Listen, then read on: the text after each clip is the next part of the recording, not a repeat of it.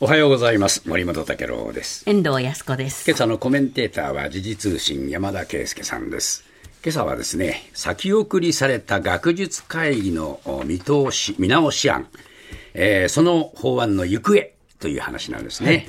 この見直し法案なんですけれども、えー、先週20日にですね、このまあこの日本会日本学術会議の会員の選び方選び方などを見直すこの学術会議法改正案というのがあるんですけれども、これを今今の国会への提出を見送ると、まあ、政府はまあ今国会に提出する方針だったんですけれども、それを見送ることにしたということが20日起きました、はい、この学術会議をめぐっていろいろ揉めてきましたけれども。改正案っていうのが出てきたわけですよね。そうですね。えで、改正案ではこの国の機関として維持しつつも、透明性を高めるために、会員選考に意見を述べる第三者委員会を設けることなどを盛り込んでいまして、えー、でまあ、政府は今の国会に提出したいということだったわけです。うんはい、ただ、その学術会議側からですね、えー、それでは独立性が損なわれてしまうということで、反対意見が強く出まして、はい、で政府に対して、まあ、法案の提出の見送りを求める勧告を13 3年ぶりに出していたわけですね。えー、この学術会議っていうのは、やはりこの、まあ、えー金はまあ国が出すんだけれども、やっぱり国、え。ー、政府から独立しているという、まあ、特別の機関という位置づけがありました、はいねえー、これ、まあ、この学者の国会とも呼ばれてるわけですけれども、えー、そこの根幹に関わる話だということで、ですね、そのまあ、学者のこのメンバーの人たちは、非常に強い反発をしていたということですこれ、まあ、見送りになったっていうことはですね、はいやっぱりそういう反発が強かったということを受けたわけでしょう。そうですね、えー、えー、反発が強い上にですね、えー、やはりこの、まあ、これもともとこの火をつけたのは菅前総理だったわけですけれども、えー、ね。えー、これあの2020年にですね歴代総理が学術会議を推薦した候補をそのまま任命してきたと、うん、でそれについて菅さんが、まあ、候補者のうち安全保障関連法などに関して政府に批判的とも言われた学者6人をですね初めて任命しなかったわけです、ね、任命しなかったわけですね。えー、で、それに対する、まあ、世論もですね、えー、それにこうして賛否両論が巻き起こったわけですけれども、はい、まあ、この時点でやはり見送ったということは、えー、単に学者だけではなくてですね、えー、まあ、世論の中でもやはりこれに対してはおかしいと思う人が、どうも政府が思ってたよりも多くなっていると。はい、これはやはりこうした対立事項、対立の、まあ、あの、深まる話は、岸田さんは避けたいんだということが、今回の見送りにつながったんだということだと思います、ね、そうですか。これ、改正案のやっぱり一番、あの、議論を呼んだところっていうのは、その第三者委員会ですかね。そうですね。諮問委員会っていう形ですかね。えーえーえー、これあのー、もうまあ、現在はですね、これ会議側が推薦した候補者を首相が任命するという仕組みなわけですけれども、はい、改正案ではですね、この候補選び、つまり会員の候補を選ぶことについてですね、第三者による選考諮問委員会を新設して、えー、そして選考に対する意見を学術会議に尊重しなければならないと、うん、学術会議はですね、うん、この諮問委員会の意見を学術会議側は尊重しなければいけないという規定を設けているわけですね。えーで、委員5人の任命は学術会議の会長がするんですけれども、えー、その際にですね、政府の総合科学技術イノベーション会議というのがありまして、えー、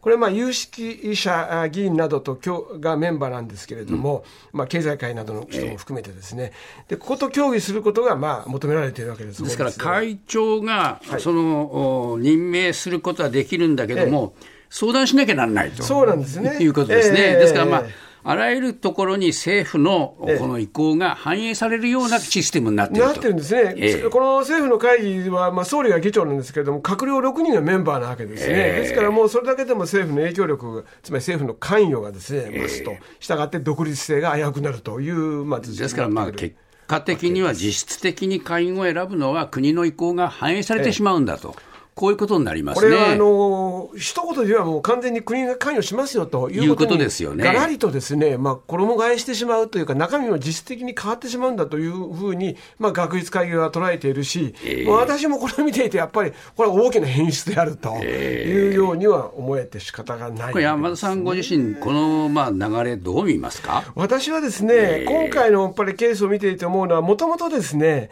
なぜそのじゃあ、菅さんがですね、えー、問題提起したかということについては、一つの側面はですね、やはりその何でもかんでもその、やはり国が政府が、あるいは官邸がですね、関与しない仕組みがおかしいんだということを言おうとしてるんですけれども、その根拠になるのは、まあ、国がお金を出してるじゃないかというところが、まあ、まあ、それはその菅さん側というか、これを変えようとする側の根拠なんですけれども、およそ10億円ぐらいの運営費が出てるわけです、ね、これ、運用費は10億円です、えー、でしたがって国費を、ま、で賄ってるんだから人事、人事にいろいろ意見を言う、介入するのは当然であるという理屈。こういう理屈がある、ね、そうです。ですからもう一つはですね、えー、やはりその、まあ、軍事研究には距離を置くというのは、これ、学術会議のですね、まあ、一つの立場なわけですね。えー、で学術会議はしかし、独立性を維持するということで、これ、もう、発足したのは戦後間もない1949年なんですけれども、えー、やはりそれは戦前に、まあ、学者がやはり御用学者がですね、えー、戦争に、まあ、あまあ協力してしまったと。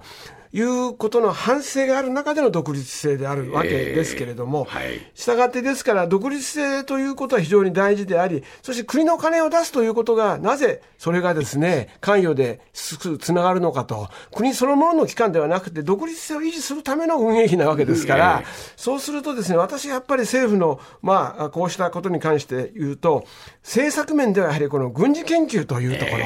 ここがやはり私は大きな、まあ、あの、もう一つのですね、自民党側からの抵抗の大きな理由かなですから、まあ、これ、えー、その会員を選ぶところで、はいまあ、その軍事研究もよしとするような会員を選びたいそうですね。こういうことになりますよね。えー、理屈から言えば。そうなんです。で、えー、しかもですね、その先ほど申し上げましたように、その菅さんが拒否した学者の中には、はい、まあ、あの、全員がそうではありませんけれども、えー、多くの方が安全安保関連法案、ですね、えー、法ですね、この政府がこの打ち出した、はい、これに対してですね、まあ、批判的と思われる学者6人が含まれていたものですから、えー、やはりこれとの結びつきがあるんだろうと、はい、いうことは、まああのまあ、明らかと言っていいと思うんですけどね。そうですねまあ、これから先、どういう展開になっていくのか、この学術会議そのもののありようというのは、どうなったらいいのかっていう話になるわけですけど、そうですね、これ、山さん、世界と比較するとどうなんです、えー、これ、世界ではですね、えー、実はですね、これあの、例えばアメリカで言いますとね、全米科学アカデミーというなど、3つの学術会議があるんですけれども、うんえ。ー、ここでは公的資金をやっぱり出してましてですね、国は、連邦政府はですね、でおよそしかし額は210億円です、はい、日本は15億円なんで、まず規模が全く違うということは まず申し上げなきゃいけない。はい、それからイギリスの場合も、これ、英国王立協会というのがありまして、ここもまあおよそ130億円の収入のうち70億円くらいが公的資金というデータも出てます。で、これ、アメリカもイギリスもこのアカデミーは政府から独立した民間の団体なんですけれども、民間の団体だけども、それでも公的資金を投入していると。そして政府への提言を受け付けているわけですね。はい、で、政府に提言しているわけです。これやっぱり独立性があるわけですね。ええ、もちろん学術会議もですね、これまでも提言をしてきているわけなので、学術会議いろんな提言してるんですよね。提言してるんですよ。ええ、そういう意味ではですね、これまでもこれは実はまあ、ある意味で日本で機能してきてたわけです。はい、しかし、それをまあ崩そうということなんですけれども、ですからね、これやっぱり世界の潮流は、えー、公的資金はむしろ出すべしで、しかしそれに対していろんな意見があれば、それはやっぱ学者の意見ですから、それはいろんな意見があります。しかし最後はですね、それは政府が国の、まあ、要するに議会から選ばれた首相が最終判断するという仕組みがあるわけですから、この学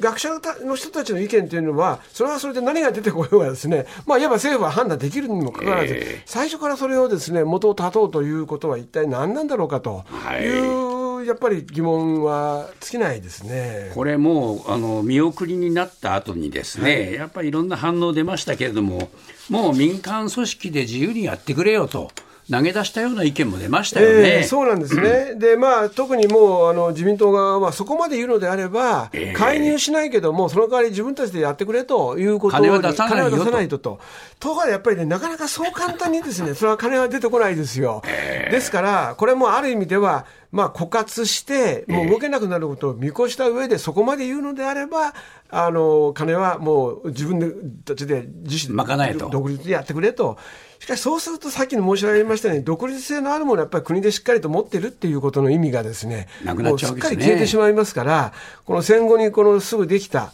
この学術会議の趣旨というのがもう全く吹っ飛んでしまうということになります何かちょっと下品ですよね。そうなんですあの、やることがね、えー、もう意見言わせないなら金出さねえぞみたいな。はい、そういうね、流れになる。でも逆に言うとですね、じゃあこれ金を出す代わりに意見を言わせてくれっていうシステムを作ると、えー、これ、